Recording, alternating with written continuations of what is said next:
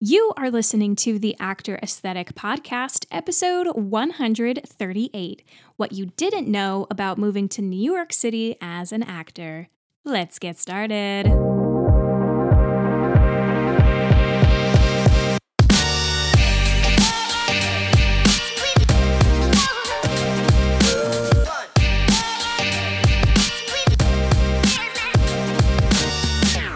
What's up, everyone? My name is Maggie Berra, and welcome to the Actor Aesthetic Podcast, where I take you behind the scenes of the theater industry. The Actor Aesthetic Podcast is produced every single week for your enjoyment, and show notes are found at actor aesthetic dot com slash podcast. You can also follow us on Instagram at Actor Aesthetic, or join our Facebook group, the Actor Aesthetic Alliance. All links are in the show notes. Now let's get on to the show.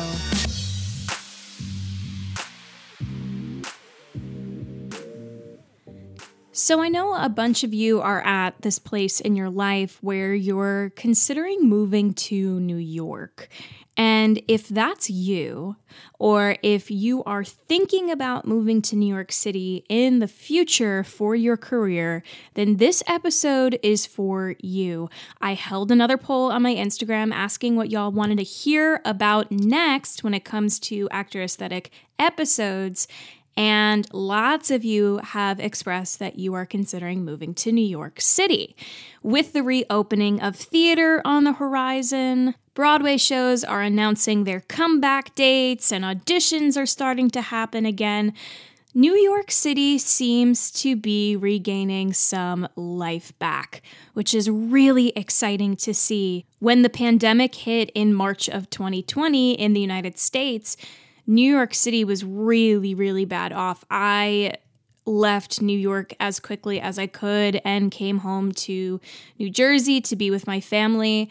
And I didn't go back until several months later, and it was a completely different city than I had left it. Um, I will say, however, though, it is starting to pick back up. Life is coming back. Summer is coming, and things are looking up. So I'm really excited for what's to come in the next few months. So you're thinking about moving to New York City. You might be hoping that moving to New York City will allow you to jumpstart your career, meaning you'll be able to go to auditions, meet with agents, get noticed by casting directors, see shows, all of the good stuff. And that all may be true, but there are a lot of other things that come into play when you move to New York City as an actor. And sometimes it takes a huge lifestyle change when you move to New York. So today, we're going to talk about all the things actors might not know about when it comes to moving to New York City. And again, these are all based on my personal experiences moving to New York City as an actor. I hope that in some ways this helps you, it uh, encourages you, it pushes you in the right direction, and it gives you a clearer idea of what it really is like to move to New York City. So number one, the market goes fast. And I mean really fast. Okay, so getting an apartment in New York City is vicious. It's starting to pick back up. Back when the pandemic was in full swing, the housing market was totally different. But now it is first come, first serve, and you have to move at a quick pace. My roommate and I were on all of the rental sites. We were on Zillow, Naked Apartments, Street Easy every day, literally every day. Constantly checking new listings. And we were purposefully looking at the Upper West Side and Harlem, but I know a ton of actors that also live in Washington Heights, Astoria, Brooklyn, Hamilton Heights, and some even in Hell's Kitchen. Um, but we were basically looking around for cheaper prices and bigger spaces. We would see listings go up every day, um, go up on one day and then taken down the next, and sometimes even within a twenty-four hour frame. So just know that the market does go fast, so you have to be quick and on your feet. Number two is to beware of scams. So when you first move to New York City as an actor, the thing you should really focus on first and foremost is getting yourself a secure and safe place to live in. But a word of warning, be careful of scams, and make sure you see the place before you move in. One of my professors at Texas State always told us to see the apartment before we move in because there were stories of students buying a place or putting money down for a place and then showing up in New York City and it not existing. And I've had friends where this has happened, um, and I don't want this to happen to you, so be careful of scams. Number three, take into account brokers and broker fees. So there's no shortage of licensed real estate brokers in New York City, like well over like twenty-seven thousand or thirty thousand. So if you're in the market for an apartment for rent, thinking of hiring a broker to help in your search, the question to ask yourself is, is a broker's help worth the money? There are a lot of upfront costs that you are going to have to give when you get an apartment, especially if you have a broker. So if you have the money up front, a middleman does relieve some of the stress, right? Having a broker take you through apartments, do a search on their own. They have access to way more listings than you do. That's great, right? But New York City brokers can find you deals you wouldn't be able to find yourself. However, they charge fees, a percentage of the year's rent, though you can occasionally negotiate, which we were able to do. But be aware of that. Now, one of the primary functions of a real estate broker is to understand your requirements and desires for your new home. That includes apartment size and number of bedrooms, your rental budget, building, unit amenities, your preferred neighborhoods. Basically, a good broker will call you with news of an apartment that satisfies your criteria, meet you in front of the building, unlock the door, and if you like the place, help you get all the paperwork done to sign a lease. If you don't rent the apartment, they'll just continue to search for you and call you every time they find something else on the market for you to look at. This sort of New York real estate broker service can be really helpful for people who don't necessarily have the time to get on the internet and explore the rental apartment listings on sites. Or if you're new to the city or moving here for the first time and not really sure where to start looking. Brokers are awesome. They really help you. However, sometimes it can be expensive. Number four, subletting is an option. If you've never heard about subletting before, basically subletting is renting a room without adding your name to the lease. And it's a popular option for actors moving to New York City. Subletters don't have to hunt for apartments for nearly as long or jump as jump through as many hoops as a leaseholder would have. You can also try to find sublets in different neighborhoods to see what you like best, which I highly suggest. Again, as I mentioned before, a lot of actors love living in, renting, or subletting in Washington Heights, Harlem, Morningside Heights, Hamilton Heights, the Upper West Side. You can also join groups on Facebook. I know there's Ghostlight Housing, Columbia Housing, New York City Actors Sublet Connection. I'll put the links in the show notes. Five, guarantors. What is a guarantor? What's a guarantor, you ask? Well, a guarantor is someone who will pay the rent for you if you're ever unable to come up with the full amount.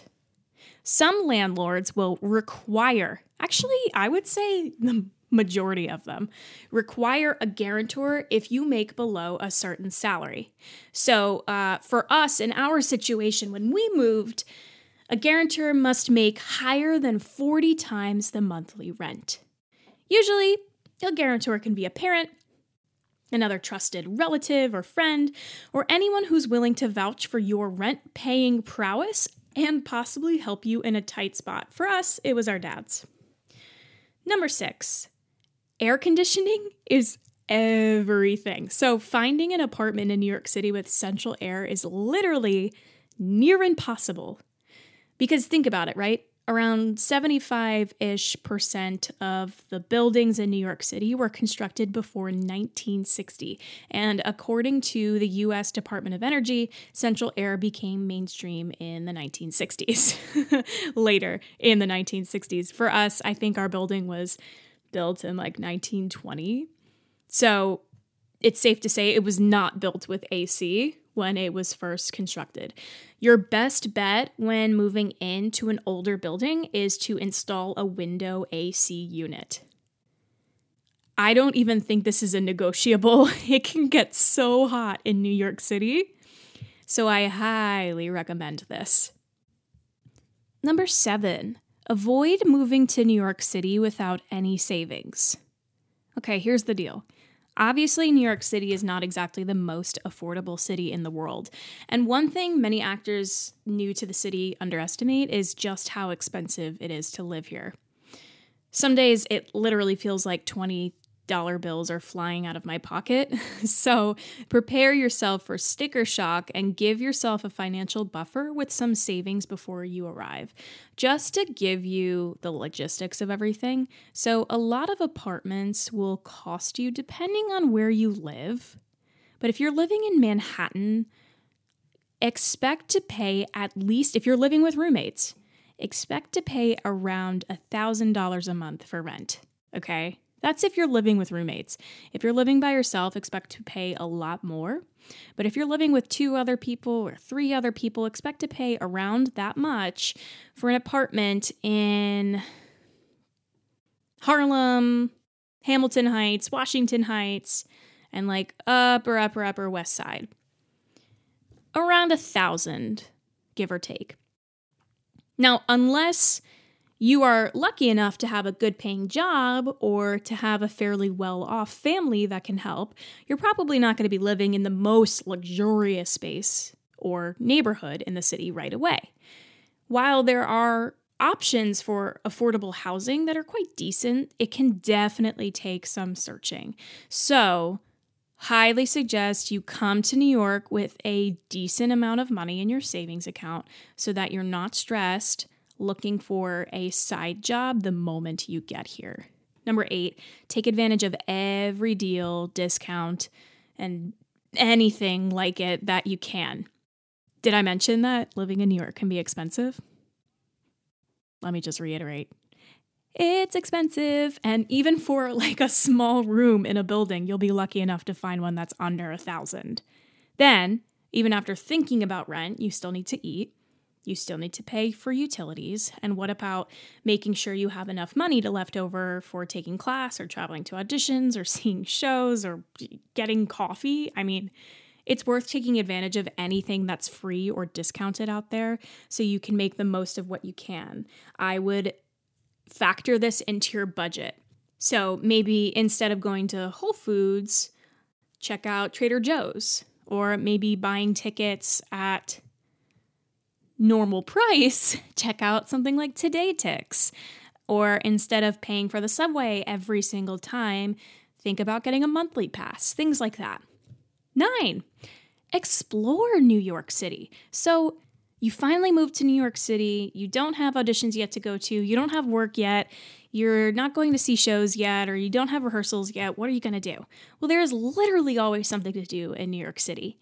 Like anywhere else, it's super healthy to have a nice life where you can relax, socialize, and even explore other interests you might have all outside the theater world. I cannot stress how important this is. In my specific case as a blogger and a podcaster, I would actually argue that it's a necessity for the sake of not just finding inspiration, but for keeping my own sanity. So be sure to go out, be sure to go for walks, meet with your friends, explore the city, and just enjoy the fact that you are in New York City, one of the greatest cities in the world. And lastly, please get a MetroCard. I don't know if you know this, but Subway is the way to go in New York. And I don't mean the food chain, I mean the actual transportation. Um, the subway is super cheap. It is so much cheaper than an Uber. It's relatively safe and relatively quick, depending on the line that you live near. Um, but this one seems like a no-brainer, at least for anyone who's visited New York. Get a MetroCard, rely on public transit, know that you have to give it some time. Don't wait till the last minute to leave your apartment if you're going to an audition and expect that public transit will be running on time. Um, but get yourself a MetroCard, figure out the subway system, do some research before you get here so that you are comfortable traveling, especially traveling alone. All right, y'all, those are my ten tips for moving to New York City as an actor. Again, if you enjoy the podcast and you find it super helpful, please be sure to leave a rating or a review of the podcast on Apple Podcasts or iTunes or Spotify, whatever. It helps me so much. It helps me continue to grow. It helps me bring on fabulous guests for you. And it just helps me hearing from you, hearing which episodes you connected to, hearing which episodes helped you the most. That information is so valuable to me. So if you can share that, that would be so lovely. Some more interview style podcasts are coming, so stay tuned. I'm so excited to bring you some incredible interviews. So make sure you are subscribed so that you are the first one to know when a new episode comes out. All right, love you all. It takes a village. I'll see you next week.